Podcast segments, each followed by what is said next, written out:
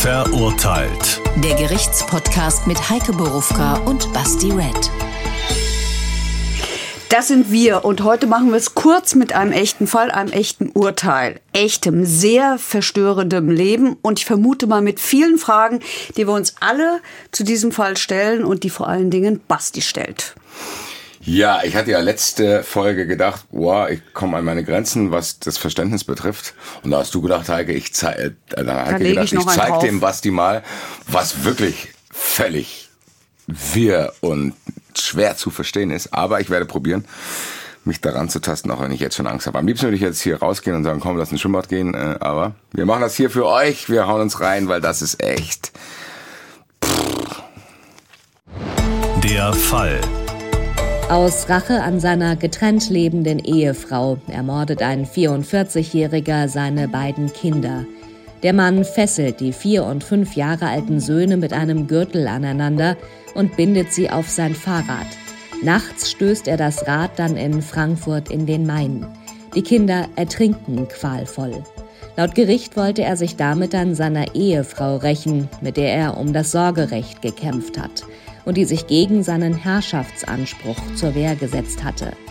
Deshalb habe er die gemeinsamen Kinder heimtückisch und aus niedrigen Beweggründen getötet.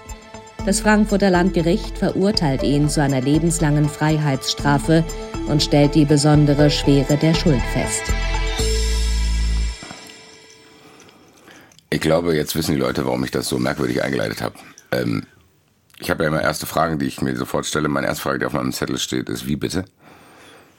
Ist das jo. so passiert? Ja. Also ja, so hat es das Gericht festgestellt. Ich glaube, das ist auch die einzige Erklärung, die passt. Ich bin mir nicht sicher, was ich dazu sagen soll und wie ich mich da jetzt rantasten soll, weil das ist ja von einer unglaublichen Grausamkeit, weil wir können hier nicht sagen, das war spontan, wir können hier nicht sagen, das war im Affekt, wir können hier nicht sagen, das war aus einer Emotion heraus, sondern Nö, das war offensichtlich relativ planvoll. Ja. Ja. Da musst du dir zu jedem Zeitpunkt der Planung darüber bewusst sein, was du da gleich machst. Weil da sind ja, lass uns mal, ich habe hier technische Vorgehensweise geschrieben. Das klingt jetzt sehr kalt, aber sag mir mal ungefähr, wie das passiert sein soll. Der hat die erstmal genommen, hat gesagt, komm, wir gehen raus nachts Fahrrad. Also das passt ja nicht so ganz zusammen, Fahrradfahren ja. nachts und so. Also ich habe ja von dir gelernt und habe gedacht, was, wie machen wir das denn diesmal mit der Chronologie? Die kommt gleich, die kommt gleich. Okay. Ich will jetzt erst nur ganz okay. kurz wissen, wie der das gemacht hat. Also er hat mit den Kindern einen schönen Tag verbracht. Ich fasse es da mal kurz zusammen, weil ich glaube, das muss man sich nachher noch mal so ein bisschen genauer angucken.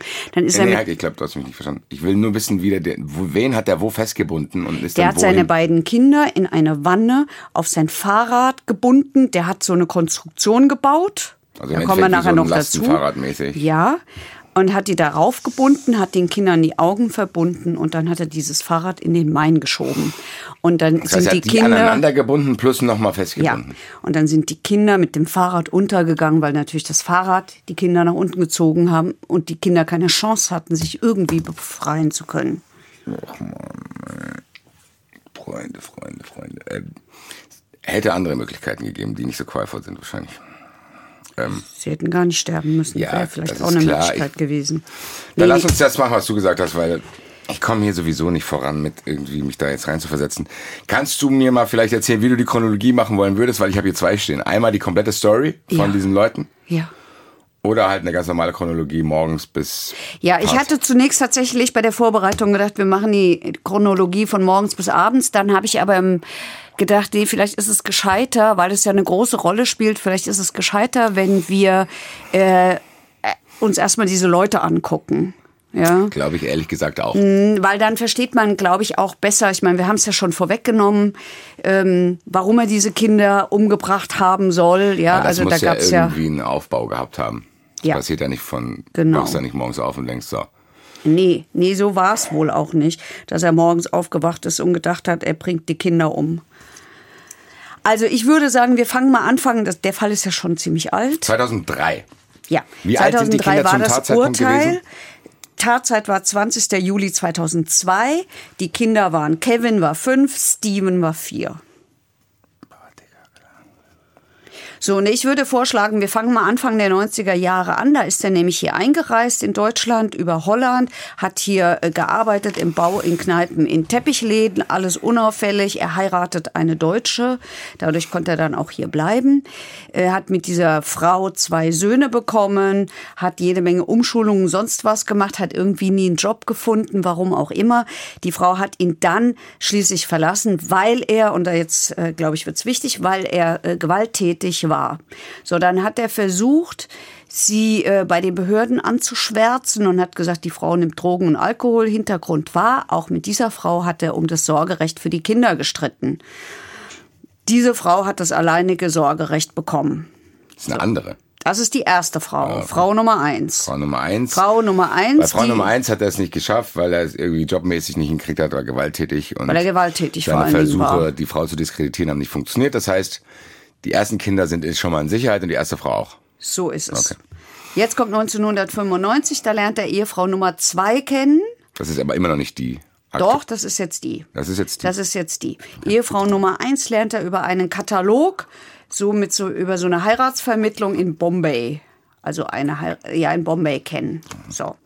Das spielt deshalb eine Rolle, deswegen sage ich es auch, also mit Bombay und Indien, weil tatsächlich dieser kulturelle Hintergrund, so hat es jedenfalls das Gericht gesagt, bei diesem Mann eine Rolle gespielt hat.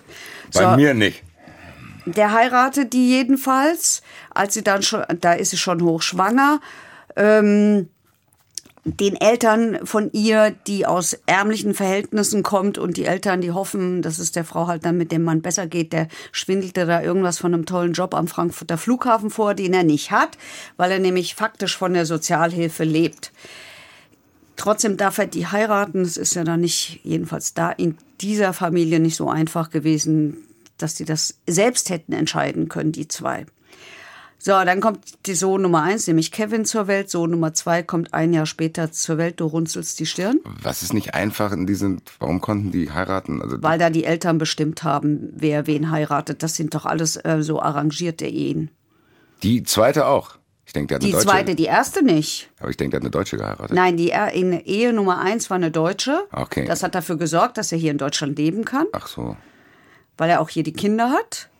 Und Ehefrau Nummer zwei ist wie er aus Indien. Und arrangiert. Das heißt, sie haben sich nicht irgendwo kennengelernt, nein, romantisch und bla, bla, Nein, nein, das war über so eine Vermittlung. So, hier, du heiratest jetzt da. Ja. Und auch diese Ehefrau wie Ehefrau Nummer eins misshandelt er ziemlich schnell. Aktenkundig auch. Oder also, sag, also ist es schon irgendwo angezeigt worden? Gab es da schon irgendwelche das ist insofern aktenkundig, als dass die Frau später dann zumindest immer wieder mal ins Frauenhaus geflüchtet ist. Okay, aber nicht im Zusammenhang mit dieser Tat, dass man sagt, nein. im Nachhinein kam raus, sondern das ist schon nein, passiert. Nein, nein, nein, nein. Das heißt, man weiß schon Bescheid, okay, der Typ hat sich nicht im Griff, wahrscheinlich, ja, wie wir es oft haben, so sein. Frust über sich selber und dann denkt man, hier, wer wird da wohl dran schuld sein? Ausländer kann ich nicht beschuldigen, weil ich bin selber einer. Dann nehme ich mal hier die Frau und die Kinder. Ihr ja. nervt mich. Deswegen kriege ich das hier alles nicht gebacken mit den Umschulungen. Absolut logisch. Passt doch. Jetzt ist aber folgendes, jetzt kommen die Kinder in Deutschland in den Kindergarten und dadurch lernt die Frau, also Ehefrau Nummer zwei, mhm. andere Mütter kennen. Und denkt, wie, du kriegst nicht in die Schnauze. So ungefähr. Also jedenfalls kommen die Frauen ins Gespräch. Und diese anderen Mütter helfen ihr jetzt. Die erklären ihr erstens mal, was sie in Deutschland für Rechte hat. Das weiß sie nämlich nicht, weil die darf, nee, darf ja nie weggehen. Nur halt die Kinder in den Kindergarten bringen. Sie lernt relativ schnell Deutsch. Diese anderen Frauen helfen ihr und richten für sie ein Konto ein. Also helfen ihr, dass sie ein Konto für sich einrichten kann, ohne diesen Mann. Und ähm, sie ist immer wieder im Frauenhaus. Sie kehrt zurück. Vor Gericht hat sie gesagt, sie hat das gemacht, weil sie so Angst hatte, ähm, dass sie sonst die Kinder verlieren würde und ähm, weil sie gehofft hat, die Ehe retten zu können. Irgendwann dann aber, sicherlich auch mit Unterstützung dieser anderen Frauen, ähm, hat sie dafür gesorgt, dass er ausziehen muss. Das hat er auch zunächst akzeptiert, dass die Kinder bei ihr sind und nicht bei ihm, aber irgendwann ging dann der Streit ums Sorgerecht los. Weiß man warum? Warum der Streit losging? Warum das plötzlich losging? Weil nein. theoretisch hätte er auch sofort anfangen können. Ja, hätte er theoretisch, aber nein. Das heißt, da ist jetzt also kein, also da ist kein weiterer Frustrationsbruch in dem Leben dieses Mannes, wo man gesagt hat, okay, jetzt nicht, will ich die Kinder muss. doch haben. Mag sein, aber da, ich weiß es nicht. Okay. Ich weiß es nicht. Und ähm, das, äh, das Familiengericht und Jugendamt hat dann auch bestimmt, ja, alle zwei Wochen darf er die Kinder übers Wochenende haben darf aber nur in Begleitung des Jugendamts die Jungs abholen, damit diese Frau dem nicht alleine ausgesetzt ist. Also ganz normal Jugendhilfe, genau. wie man das kennt. So, und äh, wie gesagt, es hat einen Sorgerechtsstreit gegeben, der auch vor Gericht geführt worden ist. Und da hat er fünf Wochen vor dieser Tat folgenden Satz gesagt, du wirst noch blutige Tränen weinen. Also er kündigt es praktisch. Er kündigt es offensichtlich an. So, und jetzt fünf Wochen später, 20.07., das Fatale ist, ich nehme es mal vorne weg, dass, dass zwei Tage nach dem Tod dieser Kinder ähm, das Familiengericht ihr das, das Sorgerecht, das alleinige Sorgerecht zugesprochen hat. Wann? Zwei Tage nach dem Tod der Kinder. Also er hat diese an diesem Wochenende und in der darauffolgenden Woche kriegt sie das alleinige das heißt, Sorgerecht. Zum letzten Mal konnte der die abholen. Ja, also zum letzten Mal haben sie das? sich jedenfalls darüber gestritten. Naja, also nur wenn die Frau das Sorge, alleinige Sorgerecht hat, dürfen die ja trotzdem ihren Vater weitersehen. Aber es wird natürlich alles ein bisschen schwieriger. Nein, er wusste das natürlich nicht. Es war ja noch nicht so weit. Vielleicht hat er geahnt, dass wusste, es, dass da irgendwas läuft und so. Also ja, das natürlich, weil es war ja ein, das, das, das war ja ein, ein, ein Streit, der vor Gericht geführt wurde. Das heißt, Sie können jetzt schon zumindest spekulieren, ob es einen Tatdruck gab. Mag sein, Wenn das ja. so nah zusammen ist. Mag sein. Tatdruck, wie ich hier schon rede. Ich muss aufpassen, dass ich hier nicht in eure Kreise abrutsche. Ähm, was wollte ich denn sagen? Ähm, in deren, in deren. Ich bemühe mich auch. Ich erwische mich auch mit solchen Worten, aber ich versuche sie zu korrigieren, genau wie du auch. Ich meine, die Situation ist ja jetzt eigentlich nicht so, dass wir sagen, okay, das raffen wir nicht, sondern die Situation ist ziemlich klar. Da kommt jemand, der kommt hier nicht zurecht, was, was mir auch für ihn leid tut so. Also mhm. der kommt nicht zurecht. Scheitert wahrscheinlich dann an der einen oder anderen Stelle, weil vielleicht auch die Integration wirklich nicht so einfach hier ist, wenn du dann mit irgendwelchen Bestimmt. Dorotheas auf irgendwelchen Ämtern sitzen musst, die dich dann da irgendwie umnerven und du willst ja aber eigentlich Mann sein und arbeiten und alle sagen, sorg für deine Familie, kriegst nicht gebacken, bla bla bla bla. Das heißt, vielleicht. wir haben hier ein, wir haben hier eine frustrierte Biografie ich habe es schon beschrieben, der lässt seinen Frust an dieser Frau aus, was halt einfach auch, das ist unverständlich, aber es ist zumindest so, das hört man leider öfter. So, das heißt, der bedroht die jetzt, der schlägt die, die hat Gott sei Dank Freundinnen gefunden, die ihr helfen, wo, wo sie dann weiß, okay, krass, ich kann ja auch irgendwie selbstständig sein und bla bla bla, was sie vielleicht irgendwie nicht auf dem Schirm hatte. Schafft das einigermaßen, ist jetzt kurz vorm Ziel, dass sie ihre Kinder auch kriegt, so wie Ehefrau 1 auch. Und er ist aber eigentlich jetzt hier, im Endeffekt ist er der Verlierer der Geschichte, weil ich kann mir schon vorstellen, dass die Frau mit der Hilfe dieser Freundin auch gut zurechtkam. Er hat vielleicht dann da, spürt da so eine gewisse Eifersucht, keine Ahnung, fühlt sich irgendwie schlecht. Jetzt ist ja trotzdem die Frage, das ist ja jetzt nicht, dass man dann denkt, okay, klar, wenn das dann so ist, wie ich es gerade skizziert habe, dann wird man halt seine Kinder nehmen und die aufs Fahrrad binden. So ist es ja nicht. Also was ist denn zu dieser kompletten Eskalation geführt? Weil das ist ja auch für seine Verhältnisse, der hat dich vielleicht am Anfang verprügelt. Aber jetzt zu denken, okay, du wirst blutige Tränen weinen, Girl, ich schalte jetzt hier Stufe 2 ein. Wie kam das? Ist irgendwas gewesen? So. Sicherlich, aber ich weiß es nicht. Okay. Das heißt, er hat auch nichts gesagt.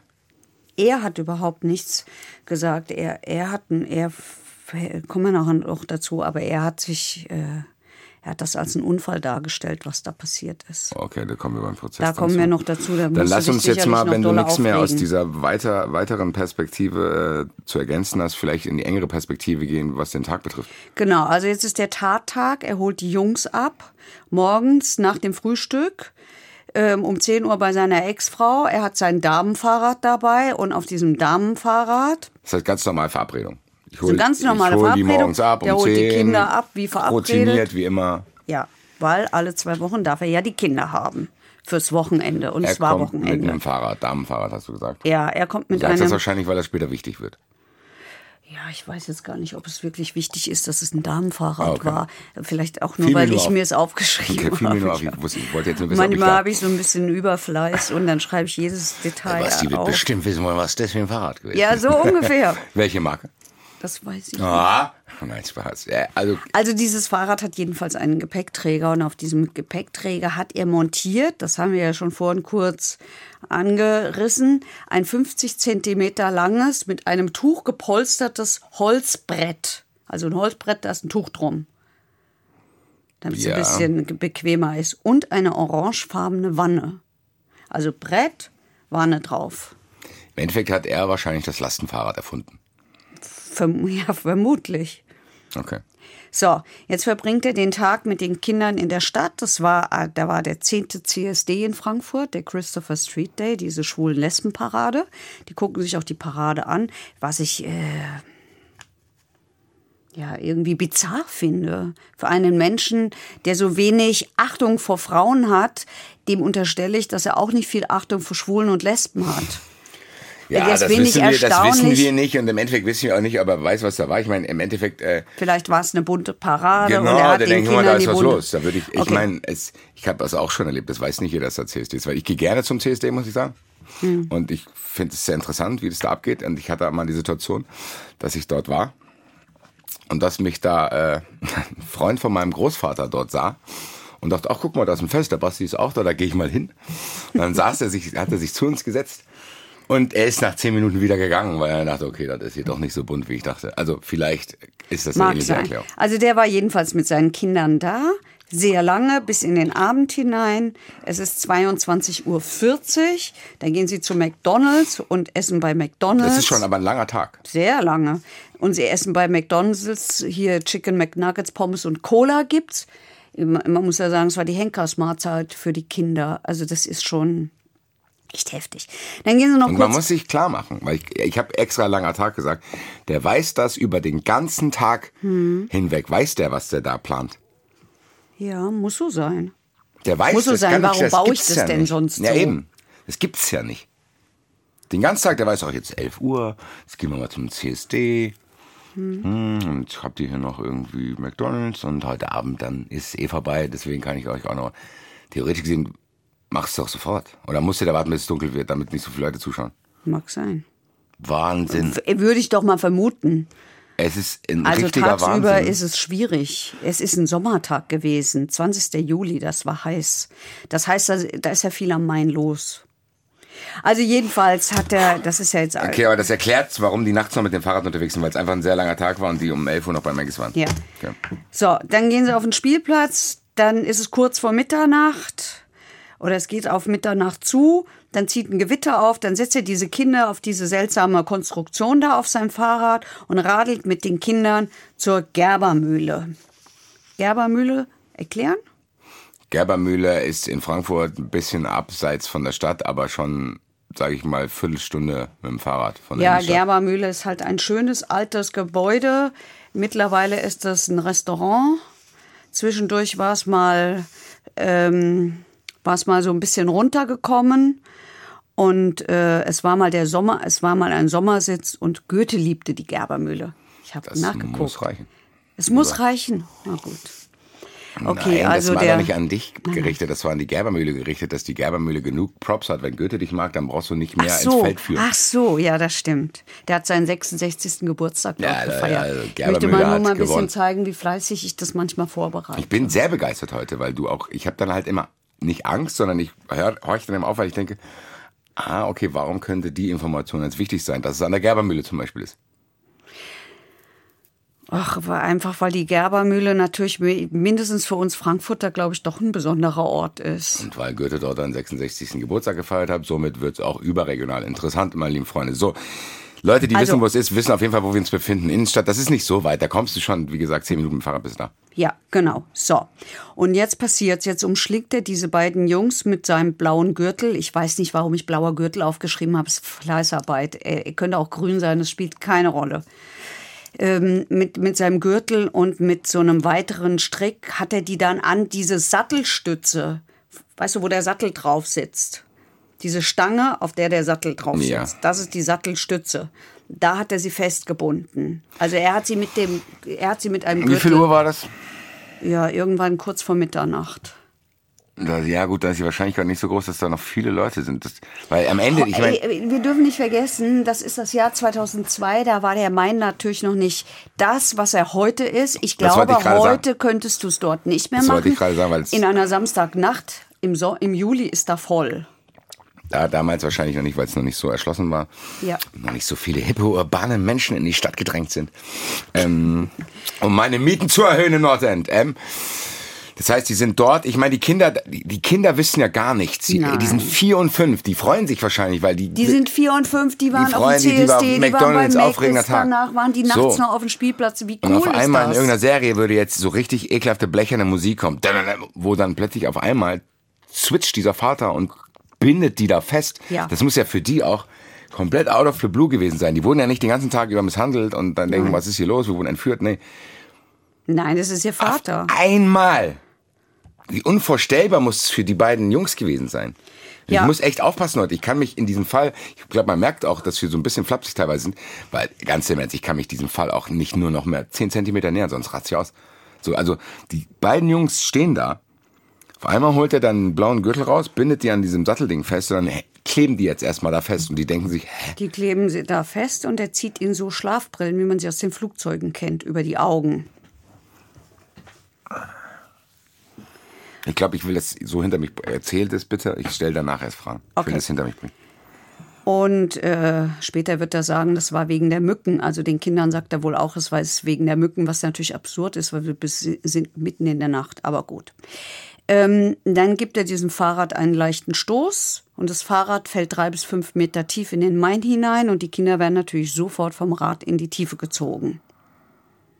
Das war die Tat.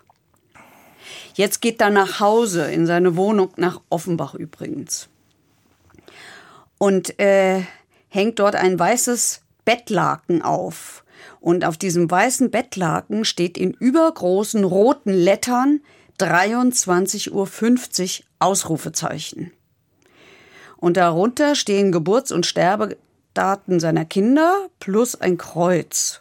Und das hängt er an die Wand und daneben hängt da eine kleine US-Flagge und dieses berühmte Marilyn Monroe-Bild mit diesem flatternden äh, Rock und ein Marienbild. Also ah, das ist alles so abstrus und man versteht gar nicht den Zusammenhang. Und dann baut er so eine Art, arrangiert er so eine Art Altar auf dem Bett mit so einer roten Plastikrose, verbrennt nach Hindu-Ritus Räucherstäbchen in einer Schale unterm Kreuz. Da geht es um Trauerrituale im Hinduismus, ähm, die an Wiedergeburt und sonst was glauben. So richtig kann er diese Trauerrituale nicht ausführen, ist ja klar, weil wie auch. Soll ich weitermachen? Mir ist ein bisschen schwindelig, muss ich sagen. Das war mir, also wenn das mir vorzustellen, dass, der, dass sie den, diese Dinge aufsetzen und da weiß, okay, ciao, guys, ciao, boys, das, das überschreitet wirklich viel. Und wir haben hier wirklich auch viele Sachen gehört hier bei Vorurteilt, aber ich bin nicht sicher, was ich damit machen soll. Also ich bin nicht sicher. Also ich meine, der kann, der vergiftet die doch. Wenn du das unbedingt, wenn du unbedingt die umbringen willst, und ich lasse mich, ich sehe das mal als gegeben ein, dass er das unbedingt will. Also. Und dann, was du da gesagt hast, ist vielleicht für mich jetzt ganz gut, weil das ist jetzt so absurd, da muss ich jetzt nachfragen. Der ist nach Hause, hat so ein Bettlaken da bemalt, hat dann amerikanische Flaggen, Marilyn Monroe und hat Hindu-Rituale gemacht. Das heißt, komplett quer durch den Gemüsegarten, sehr ja. merkwürdige Symbolik. Ja, mit Kreuz und allem. Also, das passt ja auch nicht in den Hinduismus. Alles Gehört ja durcheinander nicht irgendwie. Ja. Aber ganz im, was mich echt nochmal von diesem Schock in eine Wut gebracht hat gerade ist, dass er ein fucking Trauerritual macht. Hm. Du, du, ich muss aufpassen. Ich weiß nicht, bei 93 weiß ich es hier, beim HR weiß ich es nicht, welche verbale Injurien ich hier sagen darf, ohne dass es Probleme gibt. Deswegen spare ich mir alle. Aber ich hätte jetzt sehr viele Ausdrücke im Kopf. Weil wir haben es ja oft, dass es bei mir erst so ist, ich werde erst nach der Tat sauer, wenn die Leute dann nach der, was sie nach der Tat so machen und sagen. Das macht mich richtig sauer. Du hast sie doch umgebracht. Und ich muss schon wieder aufpassen. Ich würde jetzt am liebsten jeden Satz mit einem Schimpfwort abschließen. Aber du hast sie doch, dann machst du eine Trauerdingsbums oder was? Ja, das geht aber auch noch ein bisschen weiter, weil jetzt hat er dann auch noch Briefe an seine getrennt lebende Ehefrau und an die Polizei geschrieben, wo er das alles als als äh, Unfall darstellt und hat eine Skizze. Ich äh, erzähle nachher noch ein bisschen Details, wie dieser Unfall gewesen sein soll. Und kritzelt da mit Filzstift eine Skizze vom Tatort mit X an der Stelle und dem Flusskilometer markiert, äh, wo er die Kinder in den Main geworfen hat. So, und dann geht er. Das heißt, ich kann meine Frage streichen, wie das alles ermittelt wurde. Weil es war ja, gab es Zeugen? Nein. Also es gab also, keine Zeugen. M Er hat sich selber bei der Polizei gemeldet. Nein. Er hat einen Brief, er hat Briefe verschickt. Hat Briefe ja, verschickt, warte, warte, warte. Er hat Briefe verschickt, er hat diese Skizze gemalt, er hat dann seine Klamotten nass gemacht, er hat seinen Kühlschrank geleert, er hat die Stecker aus allen elektronischen, ja, so, so auch so seltsame Ordnung, ne? Hat er die Stecker aus allen elektronischen Geräten gezogen, hat am nächsten Morgen ein Taxi gerufen, ist zum Flughafen gefahren. Die Klamotten hat er natürlich nass gemacht, weil er ja gesagt hat, er, also das kommt dann später noch, weil er gesagt hat, dass er. Genau, er ist selber mit reingefallen. Ist nach Irland geflogen, hat in Dublin unter einem falschen Namen einen Asylantrag gestellt. So. Und jetzt sind wir, das Ganze ist 20.07. Ähm, jetzt sind wir, ist das passiert, ne? Samstag. Dann, ähm, die, die Kinder kommen nicht nach Hause. Richtig. Dann geht die Ehefrau zur Polizei, meldet ihre Kinder als vermisst und zeigt ihn wegen Kindesentziehung an, weil sie denkt, der hat der hat's halt nicht zurückgebracht. Ja, so. Die denkt die dann vielleicht, dass der mit denen abgehauen ist. Ja, oder irgendwas, oder die Kinder versteckt oder weiß der Teufel mhm. was. Ich weiß nicht, was sie gedacht hat. Aber jedenfalls äh, ging sie davon aus, was ja als, was ja als allererstes mal äh, schlüssig klingt. Ähm, der hat sie einfach nicht zurückgebracht, die Kinder. Ja. Ne? Die haben ja um Sorgerecht gestritten. Ja. So, und am 24.07., also vier Tage nachdem die Kinder in den Main geworfen worden sind, sieht die Besatzung von so einem Binnenschiff, das unterwegs nach Aschaffenburg ist, halt um 12 Uhr mittags so ein Bündel auf dem Main treiben. Alarmiert die Wasserschutzpolizei, der Schifffahrtsverkehr wird eingestellt und, äh, und dann birgt die die äh, Feuerwehr eben dieses Bündel und dann sieht man, dass das eben zwei Kinder sind. Mit oder ohne Fahrrad? Mit Fahrrad. Die waren doch an dem Fahrrad festgebunden. Ja, das meine ich, aber wie kam es dann nach oben? Das weiß ich nicht genau. Also. also möglicherweise waren sie auch mittlerweile, hat sich das gelöst, das weiß ich jetzt ehrlich gesagt nicht mehr. Okay. Das weiß ich nicht mehr. Nee, doch, ich weiß es schon, da steht's doch. Kinder liegen in der orangefarbenen Plastikwanne und sind mit Nylongürtel eng aneinander gebunden. Aber nicht mehr ans Fahrrad. Aber offensichtlich nicht mehr ans Fahrrad. Aber man hat das Fahrrad. Also so viel kann ich sagen. Man hat das Fahrrad, man sieht, was die, die, die Kinder sind gleich angezogen. Oh, die haben so gleiche Jacken mit dem Tiger aus dem Dschungelbuch mit Shere Khan drauf gehabt. Das ist so Erzähl furchtbar. doch sowas nicht. Doch, das ist aber wichtig. Nee, das ist mir zu nah. Und im, okay. Und, aber was wichtig ist, ist, im Innenfutter der Jacken waren so Namensschilder von den Kindern eingenäht. ja. Und, ähm, naja, die Ermittler haben dann gesagt, die haben dann halt so Sachen gesagt, was halt Ermittler sagen. Also, weil das Wasser an der nahen Schleuse wegfließt und ist es unwahrscheinlich, dass ein Bündel in dieser Größe das Wehr überwindet haben. Die müssen ja dann so Rückschlüsse versuchen sie zu ziehen. Wo sind diese Kinder wohl in den Fluss geworfen worden und sagen, es muss im Frankfurter Stadtgebiet irgendwo gewesen sein. So. Dann wird der Vater mit internationalem Haftbefehl gesucht. Die suchen zunächst in Indien, finden ihn nicht, finden ihn dann in Irland. Und sie finden ihn deshalb in Irland, weil er da seiner Pensionswirtin in einem Touristenort im Süden Irlands seine ähm, Telefonnummer gegeben hat. Er war nämlich auf Arbeitssuche und hat gesagt, kann sein, dass da einer zurückruft. Wir sind noch, es gab zwar schon Handys, aber weiß jetzt mhm. nicht, ob der ein Handy hatte. Ähm, und diese Wirtin hat ihn auf dem Fahndungsfoto erkannt und hat die Polizei angerufen und hat gesagt, hier, ich glaube, das ist der, den Krass. ihr sucht. Das, ist, das ist ja schon auch ein Zufall. Absolut. Weil ich meine, wir kennen das alle, wenn man am Flughafen unterwegs ist, hängen ab und zu mal so ein paar Poster da und denkt sich hier, äh, oh, den könnte, könnte er sein. Nein, aber das heißt, die, die musste ja auch, irgendwo muss der ja das Fahndungsbild begegnet sein. Ja. Und das ist ja auch schon Suft dann. Ja. Und auch von der gut aufgepasst, muss man auch sagen. Zumal man ja da auch aufpassen muss. Weil wenn, wenn ich jetzt ein Fahndungsplakat sehen würde und der Typ würde mir live gegenüberstehen, ich bin selbst davon überzeugt, dass ich auch vielleicht erstmal einen Falschen verdächtigen würde. Ja, du siehst aber schon ein bisschen so aus. So, also das ist ja jetzt, mhm. das musst du ja, also absoluten Respekt an diese Dame. Ja. Ja. Krass. Das so. heißt, dann die Frage, die jetzt hier noch bei diesen Ermittlungssachen bei mir steht, Festnahme, Fragezeichen, ist wahrscheinlich dann in Irland einfach In Irland Pension. am 9. August, 20.07. ist es passiert. Am 9. August wird er festgenommen. Also zwei, drei Wochen ungefähr, zweieinhalb. Ja. Okay.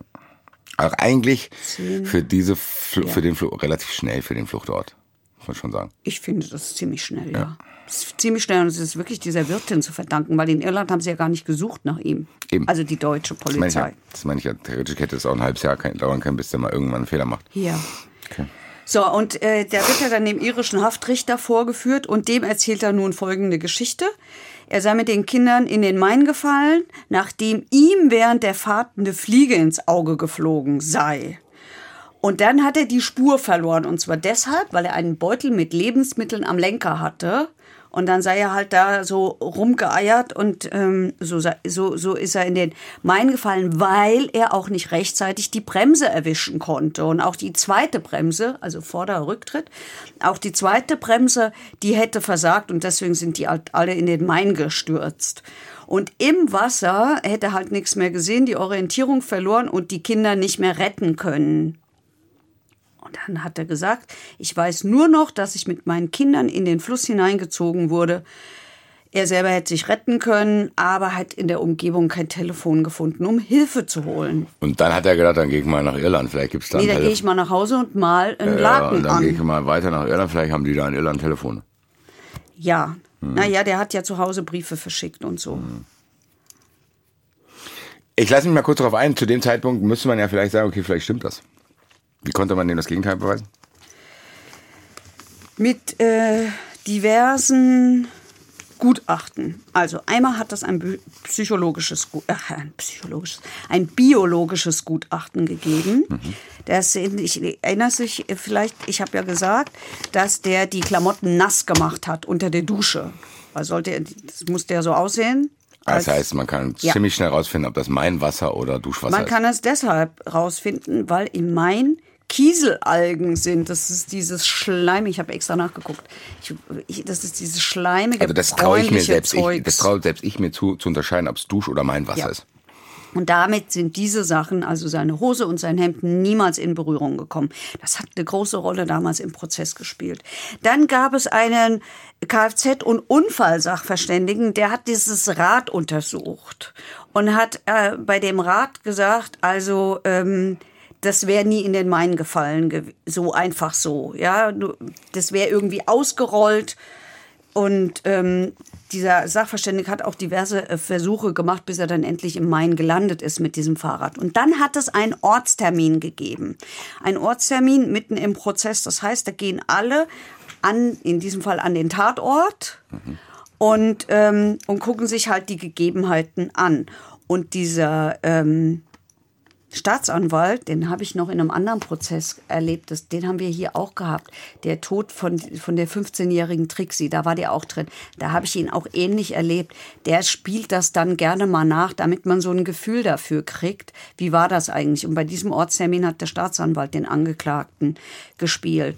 Und ähm, der Angeklagte selbst hat gesagt, er sei da irgendwie über die Kaimauer gestürzt. Der Sachverständige hat gesagt, das kann so nicht sein, weil das Fahrrad dann ganz anders beschädigt worden wäre. Also mindestens der Kasten um die Kette herum, der aus Plastik äh, war, der hätte beschädigt werden müssen wenn der da wirklich reingefallen wäre. Aber eigentlich, nach allen Fahrversuchen, wäre der im Gras beziehungsweise im Unterholz gelandet, aber nicht im Main.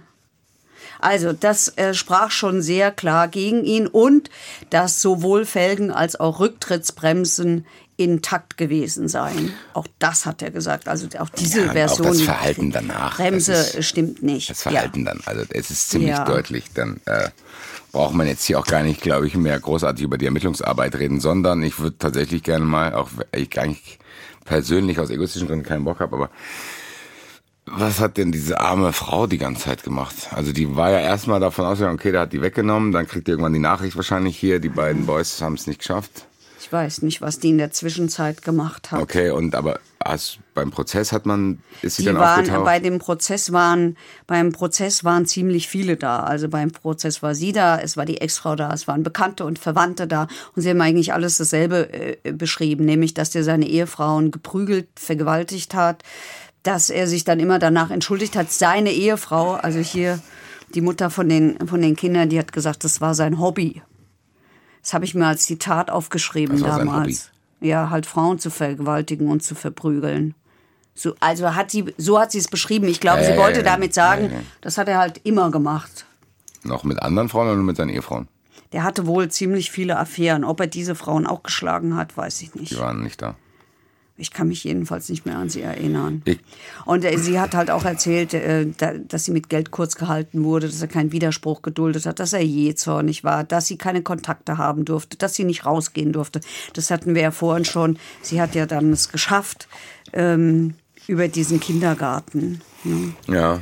Ähm, und er selber, muss man mal sagen. Ja, das wäre jetzt meine Frage. Was macht er? Was hat er, wie hat er sich da verhalten? Also, dieser Angeklagte ist am ersten Verhandlungstag zusammengesunken, da gehockt, erschien mit Handschellen wie üblich, das tun ja alle und so.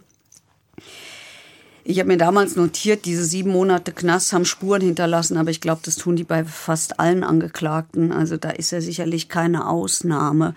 Was er gemacht hat, ist, er wollte eigentlich am zweiten Verhandlungstag aussagen, das hat er dann nicht getan da, äh, weil er im Knast verprügelt worden ist und kam dann mit einem fetten äh, Verband um den Kopf und ist dann auch verlegt worden. Wir wissen, dass diese Leute, dass es denen nicht gut geht im Gefängnis, dass es da ja auch so Hierarchien und Wertvorstellungen gibt. Ähm, ja, ist, ist ja so. Also ich glaube, als Betrüger geht es da im Knast deutlich besser als so jemanden. Will ich jetzt gar nicht werten. Ich hab auch also er hat unter Tränen seine äh, Unschuld beteuert. Er hat dann sehr, sehr lange geredet. Er hat die Geschichte von der Mücke im Auge nochmal erzählt, von der nicht funktionierenden Rücktrittsbremse und alles, was wir eben schon hatten und hat gesagt, angebunden waren die Kinder, weil Kevin eingeschlafen war. Er sollte nicht herunterfallen. So hat er erklärt, warum, also das musste er erklären, warum du Kinder an ein Fahrrad bindest. Das ist ja jetzt auch nicht so gewöhnlich. Auch ja, theoretisch gesehen hätte es aber sein können. Zu sagen, der hat kein richtiges Fahrrad für zwei Kids, weil der halt da auch überfordert das ist stimmt. und dann bastelt er irgendwas, damit ja. die nicht vom Fahrrad runterfallen. Ja, das stimmt. Das wär, aber dann bindet der Mann die ja auch nicht aneinander. Und die Kinder Ach. hat er nicht gefunden, weil seine Augen halt von dem Mainwasser so sehr jo, stark Bruder, aber dann ruft doch irgendjemanden an. Tja.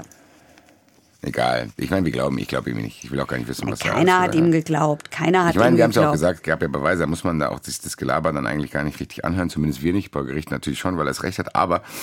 Der Prozess hat ein Jahr lang gedauert. Ein Jahr lang. Die haben unglaublich viele Zeugen gehört. Ein waren Jahr. da an, ja, es hat Warum? ewig gedauert. Ich weiß nicht, es wurden so viele Zeugen gehört, es wurden diese ganzen Sachverständigen. Es, es hat ewig. Tja. Okay. Hat halt so lange gedauert. Hm. Ja, und dann kam das Urteil im August 2003, nämlich lebenslang wegen heimtückischen Mordes, begangen aus niedrigen Beweggründen, weil er, das haben wir ja vorhin schon gehört, laut Urteil die Kinder aus Hass und Wut auf seine Frau getötet habe. Das haben die ihm unterstellt oder kam das während dem Prozess auch noch mal irgendwo raus? Das haben sie ihm unterstellt, das haben sie daraus geschlossen. Auch diese Drohung von vor fünf Wochen steht auch noch im Raum. Ja, ja, du wirst blutige, blutige Tränen weinen. Ja, genau. Ist ja wahrscheinlich dann passiert. Ja, ist ja auch so. Ja. Ist ja auch so. So, die besondere Schwere der Schuld. Ähm, hat er bekommen wegen zwei Mordmerkmalen und weil das Gericht gesagt hat, dass Tat und Täter würden so heftig von der Norm abweichen, dass auch bei einer guten Prognose eine Entlassung aus dem Gefängnis nach 15 Jahren für dieses Gericht jedenfalls undenkbar ist. Deswegen haben sie besondere Schwere der Schuld noch oben drauf geknallt. Wir fassen es nochmal zusammen, weil wir haben vielleicht Leute, die nicht jede Folge hören. Besondere Schwere der Schuld ist einfach, dass sich das Y von der X-Strafe noch, also das quasi, man hat lebenslang und das, was danach kommen kann, erhöht sich einfach nochmal dann. Ja, also man hat, man hat lebenslang und sagt, nach 15 Jahren wird mal von Amts wegen geprüft. Also vielleicht noch einen Satz vorher dazu. Es geht ja darum, dass wir aus den Menschen bessere Menschen machen. Naja. Wir bestrafen sie, aber, aber für wir den wollen. ist es so. noch schwieriger als für einen, der normal Genau, lebenslang hat. weil der hat 15 Jahre plus X. Genau, der kriegt ein X. Und bei lebenslang wird das X irgendwann erstmal bestimmt, ob es überhaupt ein X gibt. Der hat das X safe. Der hat das X auf jeden Fall. Okay, der hat sein X sicher zurecht auch. Ähm, Der hat sein X auf jeden Fall. Boah, das ist im Endeffekt richtig überfordernd, muss ich sagen, weil ich habe hier noch eigentlich noch zwei Sachen stehen, wo ich noch naiv dachte, vielleicht will ich das wissen, will ich es aber jetzt vielleicht gar nicht wissen. Ich frage es trotzdem im Dienste der Zuschauer und HörerInnen, Minnen, dies, das, Ananas. Wie geht's der Frau? Kann man was Das weiß ich dazu nicht. sagen? Was das weiß ich nicht und ehrlich gesagt habe ich mich auch dann nicht mehr danach erkundigt. Kann ich verstehen, muss ich, ich- sagen, Heike, weil ich finde, heute war ein gutes Beispiel für, und ich bin weit davon entfernt, dass ich jemand bin, der von sich behauptet, oh Gott, ich lasse alles an mich ran und der ganze Welt schmerzt und dann bin ich so ein trauriger, nachdenklicher Typ und ich finde alles so ganz schlimm und dann twitter ich das auch, damit die Leute das mitkriegen, dass ich so voller... Bin ich nicht. Ich kann auch schon viele Sachen verarbeiten und auch mit Humor bei krassen Sachen umgehen, wo vielleicht Leute dann denken, oh Gott, was ist denn das für ein eiskalter Typ. Das hier ist mir zu viel, muss ich sagen. Weil das ist ja, das hat so viele Szenen in sich und so viele Andeutungen auch und so viel Aufbau davor. Wie war das für dich? Wie war das für dich? Hast du gedacht, okay, just another Mord oder das, oder auch für das Gericht? Das ist schon was Besonderes, oder nicht? Ja, das ist was Besonderes und das begann schon damit, dass dieses riesige Laken da in diesem Gerichtssaal hing, weil du dann ein Gefühl dafür kriegst. Du hörst ja dann nicht mehr nur noch, sondern du siehst auch was. Das wird. Das war äh, vorhin die Szene. Das Schlimmste heute war, das mit den Augen klappen muss, ja.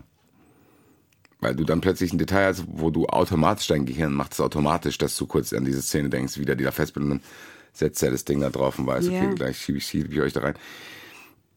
Gibt es noch irgendwelche Antworten? Gab es irgendwas? Weiß man, also ist noch irgendwas vor Gericht wenigstens?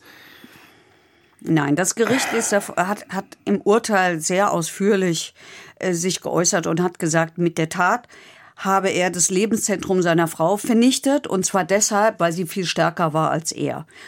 Ich zitiere, dass er ein Versager geblieben ist und von seinem eigenen Versagen ablenken wollte, darüber hat er nie nachgedacht. Denn an seinem Versagen war nur eine Schuld, die Frau.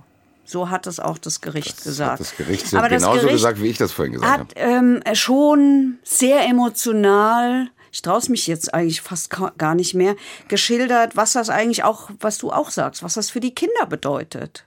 Die Kinder mussten minutenlang leiden. Ja, bevor sie der Tod erlöst hat, das muss man ja wirklich mal so sagen, von diesem, von diesem Alter, die schrecklichen sind da noch Sterben. zusammen, Alter. Ja. Und die sagen greifen halt, die sich, ich, boah, Alter, das ist ja Wahnsinn. Dass die da zusammen sind und greifen sich gegenseitig und denken, Alter, äh, pff, Also der Vorsitzende hat gesagt, wie selbstverliebt, wie roh und empathielos muss ein Mensch sein, der eigene Kinder tötet. Naja, und dann hat er das noch ausgeführt. Ich glaube, das spar- erspare ich dir jetzt. ich bin mir nicht sicher. Ich stelle trotzdem diese Frage. Hast du noch irgendeine Anekdote, die vielleicht ähm, Also ich habe mich durch meine Fragerei nicht rausgekommen ist, wie wir das hier jede Folge so machen? Ja, also ich habe mich danach erkundigt, ähm, was mit dem Mann ist. Das ist ja schon so lange her.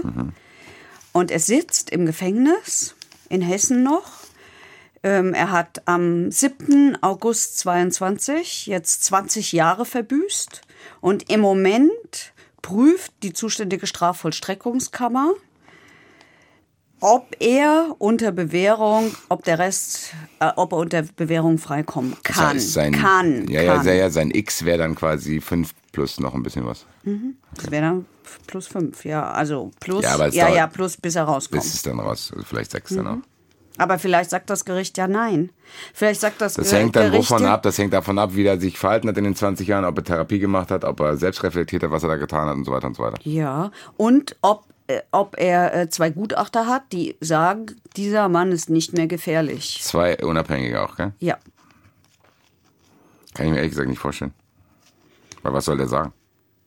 Also was, Weiß ich ich weiß nicht. es auch nicht. Ich, Das ich bin auch nicht dazu da, nicht. das sagen zu müssen, deswegen äh, kann ich mich da rausziehen. Aber ähm, wie, wie, trotzdem ganz kurz nochmal. Das heißt, er sitzt da im Gefängnis, 15 Jahre sowieso, und dann sagen die irgendwann so, hier, du hast ja noch dein X bekommen vor Gericht. Das prüfen wir, das legen wir jetzt mal auf XY fest. So, mhm. und jetzt prüfen die aktuell. Wie passiert das? Dann klopfen die bei dem und sagen so, hier, heute Nein, nein, er stellt den Antrag. Er muss es machen. Ja. Das heißt, wenn der, das ist ja nicht die Frage, wenn der gar nichts machen würde, würde er für immer da bleiben. Weißt du, was ich meine? Ja, ich Wo weiß, was du meinst. Es gibt ja auch oft dieses Ding so. Ich meine, das machen ja auch Also das kann ich mir nicht vorstellen. Das kann ich mir nicht das vorstellen. Opt-in oder Opt-out, diese Geschichte? Das kann ich mir nicht vorstellen, dass das überhaupt nicht geguckt wird, weil wir ja eine Rechtsprechung haben und das Bundesverfassungsgericht irgendwann mal gesagt hat, jeder Mensch muss mindestens theoretisch, äh, nicht mindestens, jeder Mensch muss theoretisch die Möglichkeit haben, irgendwann wieder in Freiheit zu kommen. Immer mit dieser Idee, wir bestrafen die, ja, aber wir wollen auch, dass sie bessere Menschen werden. Du willst sie eigentlich in den Zustand bringen, wo sie das, was sie gemacht haben, nicht mehr ja, wie machen. du willst sie resozialisieren. Genau. Ja, dass sie irgendwann wieder zurückkommen. Das heißt, im Endeffekt wird es da schon Mechanismen geben, falls einer das vergisst, sage ich mal. Sagen hier, Digga, du hättest die Möglichkeit, dich jetzt zumindest anhören zu lassen. Ja, das ist eigentlich eine ganz gute Joker-Frage. Habe ich mir jetzt auch hier schon auf, aufgeschrieben für unseren heutigen Joker, den wir gleich ankündigen werden, weil ich will noch von dir die Permission haben, in den Zuschauerraum zu gehen. Falls Ja, bitte. Du, haben wir, dann gehen wir doch jetzt ganz schnell in den Zuschauerraum, bitte. Zuschauerraum. Und unser heutiger Joker im Zuschauerraum, es hat sich jetzt eigentlich so eine gewisse Tradition gebildet, dass wir die Joker einfach in den Zuschauerraum mitnehmen, falls wir während der Sendung nichts von ihnen wissen wollen, beziehungsweise nehmen wir es dann auch mit. Dominik Mies ist heute unser Friend. Und wir haben gelernt in sieben Staffeln mittlerweile, dass wir ihn erst anrufen und dann die Frage zu stellen, weil dann ist es doppelt. Dominik Mies. Heike Berufka, Basti Red, verurteilt. Grüße Hi. dich. Aha. Hi. Heute Er ich's hat's geschafft. geschafft. Geschafft. Sehr gut. Glückwunsch. Er hat's dir. geschafft. Im zweiten Teil der Staffel 7 hat er es geschafft. Ich habe es gelernt, Dominik Mies zu duzen. Vielen Dank, mein Lieber. Wie geht's dir? Alles gut? Gut. Sehr gut, ja. Hervorragend. Dann bist du auf jeden Fall vorbereitet auf die Fragen, die die liebe Heike Berufka für Sie vorbereitet hat. Die Aber vorbereitet hat. Ah. Ich, ja, ich suche die immer raus. Ich, ich suche sie raus, bereite sie auf, etc., spreche sie vorher ab. Aber, Jetzt hat der Basti aber mich wieder gesiezt. ja, aber das nee, hat eher mich. Das war aber, weil ich Ah, so okay, Persiflage okay. auf andere Formate im öffentlich-rechtlichen Rundfunk Aber, aber, aber, jetzt kommt erst Werde eine ich hier rausgeschmissen Frage. wahrscheinlich. Jetzt kommt erst, nein, jetzt kommt erst eine Frage von dem Boris Zielinski aus Leipzig, der was zur Verjährung von Straftaten gerne wissen möchte und sich auf den Fall bezieht, äh, Mord an der Promi-Witwe, ähm, wo der gestohlene Schmuck ja nie wieder aufgetaucht ist. Er fragt, wenn ein Diebstahl oder Raub verjährt ist, aber erst danach aufgeklärt wird, was passiert dann eigentlich mit der Beute? Haben die Opfer noch Anspruch drauf? Und was ist, wenn die Versicherung schon bezahlt hat? Die Opfer haben noch Anspruch drauf. Es gibt da im Strafrecht ein sogenanntes selbstständiges Einziehungsverfahren, nennt sich das. Das machen dann die Strafgerichte. Also auch bei Verjährung ist es möglich, den Tatertrag später noch einzuziehen. Wenn dann das Strafgericht diesen Tatertrag eingezogen hat, dann kann der Berechtigte, also hier das Opfer der Straftat, nachher sein Recht geltend machen und ähm, den Tatertrag, also den Gegenstand, den er gestohlen bekommen hat, ähm, wieder zurückerlangen. Jetzt der Teil mit der Versicherung. Also ich muss vorwegschicken, ähm, seit über 15 Jahren habe ich kein Zivilrecht mehr gemacht, geschweige denn Versicherungsrecht. Also alles, was ich jetzt sage, glaube ich, ist richtig. Wenn es nicht richtig ist und irgendein Versicherungsrechtler zuhört oder zuschaut, möge er sich bitte melden. Also wenn das Opfer diesen Gegenstand wieder zurückerlangt und ist schon von der Versicherung entschädigt worden für diesen Diebstahl, dann muss er natürlich sofort der Versicherung Bescheid sagen, dass er den Gegenstand wieder bekommen hat. Dann hat er ein Wahlrecht, ob er den Gegenstand behalten will und das erlangte Geld von der Versicherung wieder zurückzahlt oder ob er sagt, nee, ich will lieber das Geld behalten, was ich von der Versicherung bekommen habe, dann muss er aber den Gegenstand der Versicherung zurückgeben. Und wenn er dieses Wahlrecht nicht geltend macht in einer bestimmten Zeit, dann geht dieses Wahlrecht auf die Versicherung über. Dann kann also die Versicherung sagen, wir wollen jetzt den Gegenstand haben oder wir wollen unser Geld zurück. Aber ähm, also erstens, es ist möglich, seinen gestohlenen Gegenstand wieder zurückzuerlangen, auch nach Verjährung. Und ähm, zweitens bitte sofort dann der Versicherung melden und dann wird die Versicherung sich darum kümmern, wie das Ganze abgewickelt wird. Das könnte auch sein, dass ich das dann zufällig verloren habe. Oder dass wir das so machen wie bei dem Kunstraub aus der Schirn. Da war das nämlich so. Da ist, da ist das, da, da sind die Sachen zurückgekommen und die Versicherung hatte vorher schon ordentlich bezahlt. Das hat sich richtig gelohnt. Hm. Also ja. finanziell. Aber mit dem verloren, das ist, mit, dem, mit dem verloren ist natürlich äh, ganz schwierig, wenn die Versicherung nachher spitz kriegt, vielleicht durch irgendeine Medienberichterstattung. Ähm, da gab es einen Diebstahl und, ähm, und der hat das wiederbekommen dann hat man Versicherungsbetrug begangen, wenn man es der Versicherung nicht Stimmt, gemeldet hat. dazu dann wollte hast ich jetzt du Dominik Mies am Hals. Ich wollte dir das? dazu nicht so auffordern. Ich habe nur laut gedacht. Tut dann kommt der Staatsanwalt. Ähm, aber, ja. ja. aber Basti hätte ja Glück, der wäre ja vielleicht dann in Frankfurt und da scheint es ja ein bisschen liberaler zu also sein. Ich wäre sauer, wenn Dominik Mies nicht verurteilen würde. Wir sind Friends, Alter. Dann sage ich, hey Bruder. okay, stellen wir ihm eine zweite Frage, die kommt von Reinhold Seel. Da geht es ebenfalls um das Thema Verjährung, nicht um die Versicherung. Und ähm, ich fasse mal den allgemeinen Teil ein bisschen zusammen. Was ist der Sinn der Verjährung und nach welchen Kriterien werden die Kriterien, nee, na, wonach werden die Kriterien bestimmt?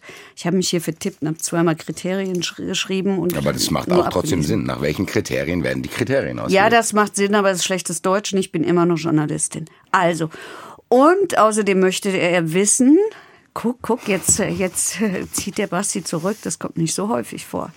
Äh, außerdem möchte er wissen, was denn wäre, wenn die Verjährungsfristen zum Beispiel bei sexualisierter Gewalt, was ihr, glaube ich, Missbrauch nennt, äh, gegen Kinder aufgehoben würden. Also was muss man tun?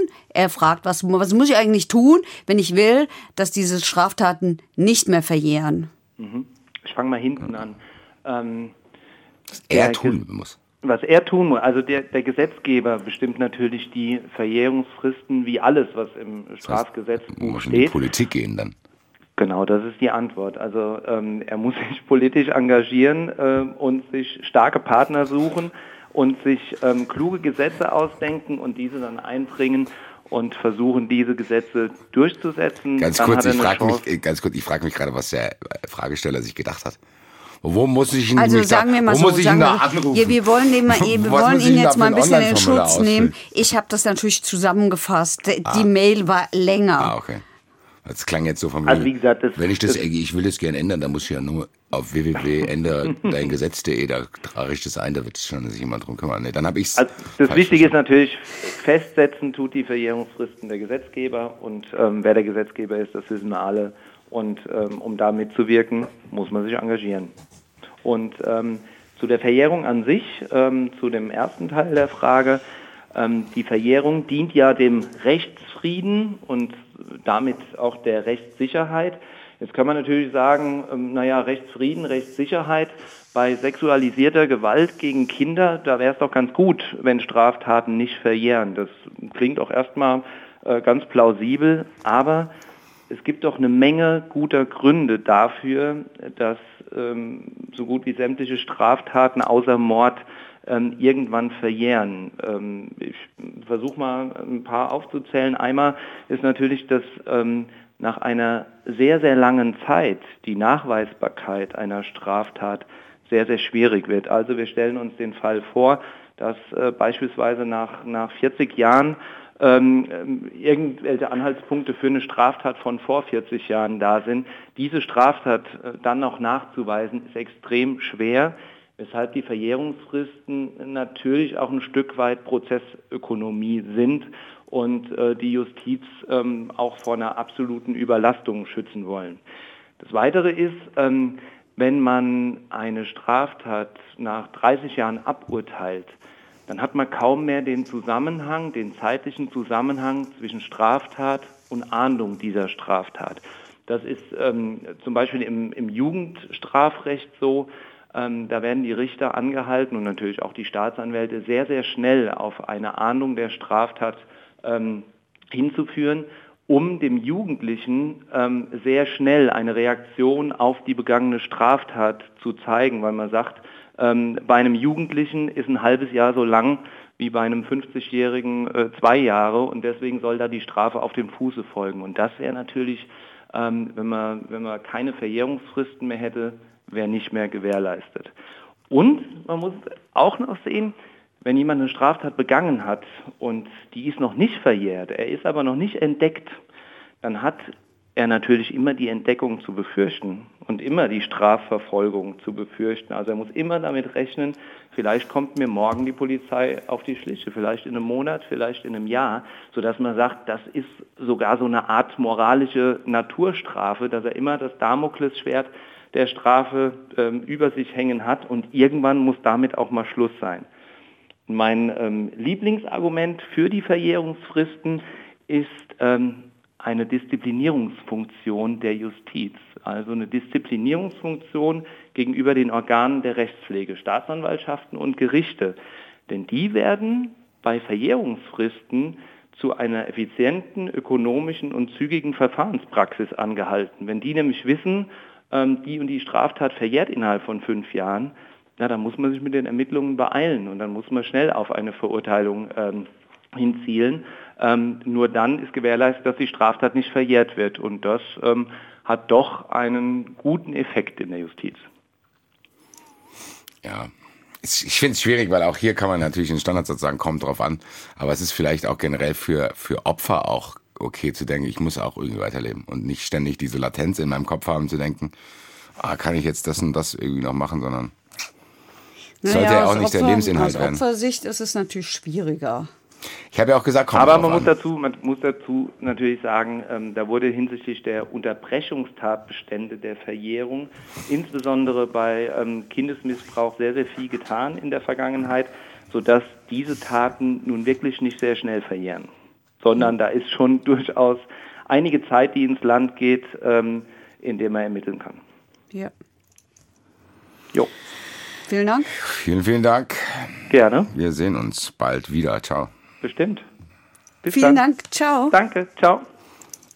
Wann sehen wir ihn denn wieder, Heike? Wir könnten ihn ich, am 2.9. sehen. Ich weiß es noch nicht. Es steht noch nicht fest, wer zu unserer Live-Show kommt als Joker, aber möglicherweise ist es Dominik Mies. Und ich kann es zum letzten Mal, ich habe gerade im Kalender geschaut. Sicher kommt Christian Lossner. Also wer den kennenlernen will. Oh, sie, Bossi. ähm, am 2.9. ist das, nicht am 7.9. Ich kann es zum letzten Mal sagen, deswegen mache ich auch davon Gebrauch, weil die Eintracht Champions League spielt. Am 2.9. ist die nächste Live-Show. Es gibt, glaube ich, sogar noch Paarreiskarten. Ich weiß aber nicht, kann sein, wenn die äh, Sendung hier draußen ist, dass das nicht mehr der Fall ist. Und wenn ihr dann traurig seid, seid nicht traurig, weil ihr könnt auch am 19.10. kommen. Und oder im November, im Dezember, im Januar geht es, glaube ich, auch schon. Immer und alles Champions League bereinigt. Tatsächlich, wir haben jetzt darauf geachtet, dass es keine Kollidierung mehr geben müsste, egal wie weit die Eintracht kommt. Ansonsten bleibt mir nicht viel zu sagen, außer kaufst Karten und du sagst jetzt bestimmt den Kram, den du eigentlich am Anfang immer sagst. Ich sage den Kram, den ich eigentlich immer am Anfang sage, aber vorher gebe ich euch einen Hörtipp. Ihr habt sicherlich von dem Fall von der 14-jährigen Eileen gehört, die ja getötet und in einem See in Hessen geborgen worden ist. Und Eileen hat ihren mutmaßlichen Mörder im Internet kennengelernt, was kein Einzelfall ist. Immer wieder werden Social Media und Online-Games von Straftätern leider genutzt. Deshalb, wie wir unsere Kinder davor schützen können, damit beschäftigt sich die Sendung Der Tag, auch hier von uns, vom Hessischen Rundfunk. Hört doch mal rein, den findet ihr, und jetzt kommt's, wie auch uns auch, in der ARD äh, Audiothek, Audiothek, in der ARD Audiothek. Ansonsten wie immer abonniert uns überall, wo ihr Podcast finden könnt und natürlich die ARD Audiothek, die ich ja jetzt schon ungefähr dreimal erwähnt habe, die Mediathek und den Hessenschau-Kanal bei YouTube, damit wir uns hochmotiviert in zwei Wochen wieder hier in diesem Studio treffen können. Und dann hoffentlich mit einem Fall, wo ich wieder strukturiert und einigermaßen bei Sinn nachfragen kann. Schauen wir mal. Macht's gut. Dabei, dabei habe ich in letzter Zeit oft vergessen. Verurteilt. Der Gerichtspodcast mit Heike Borufka und Basti Red. Eine Produktion des Hessischen Rundfunks.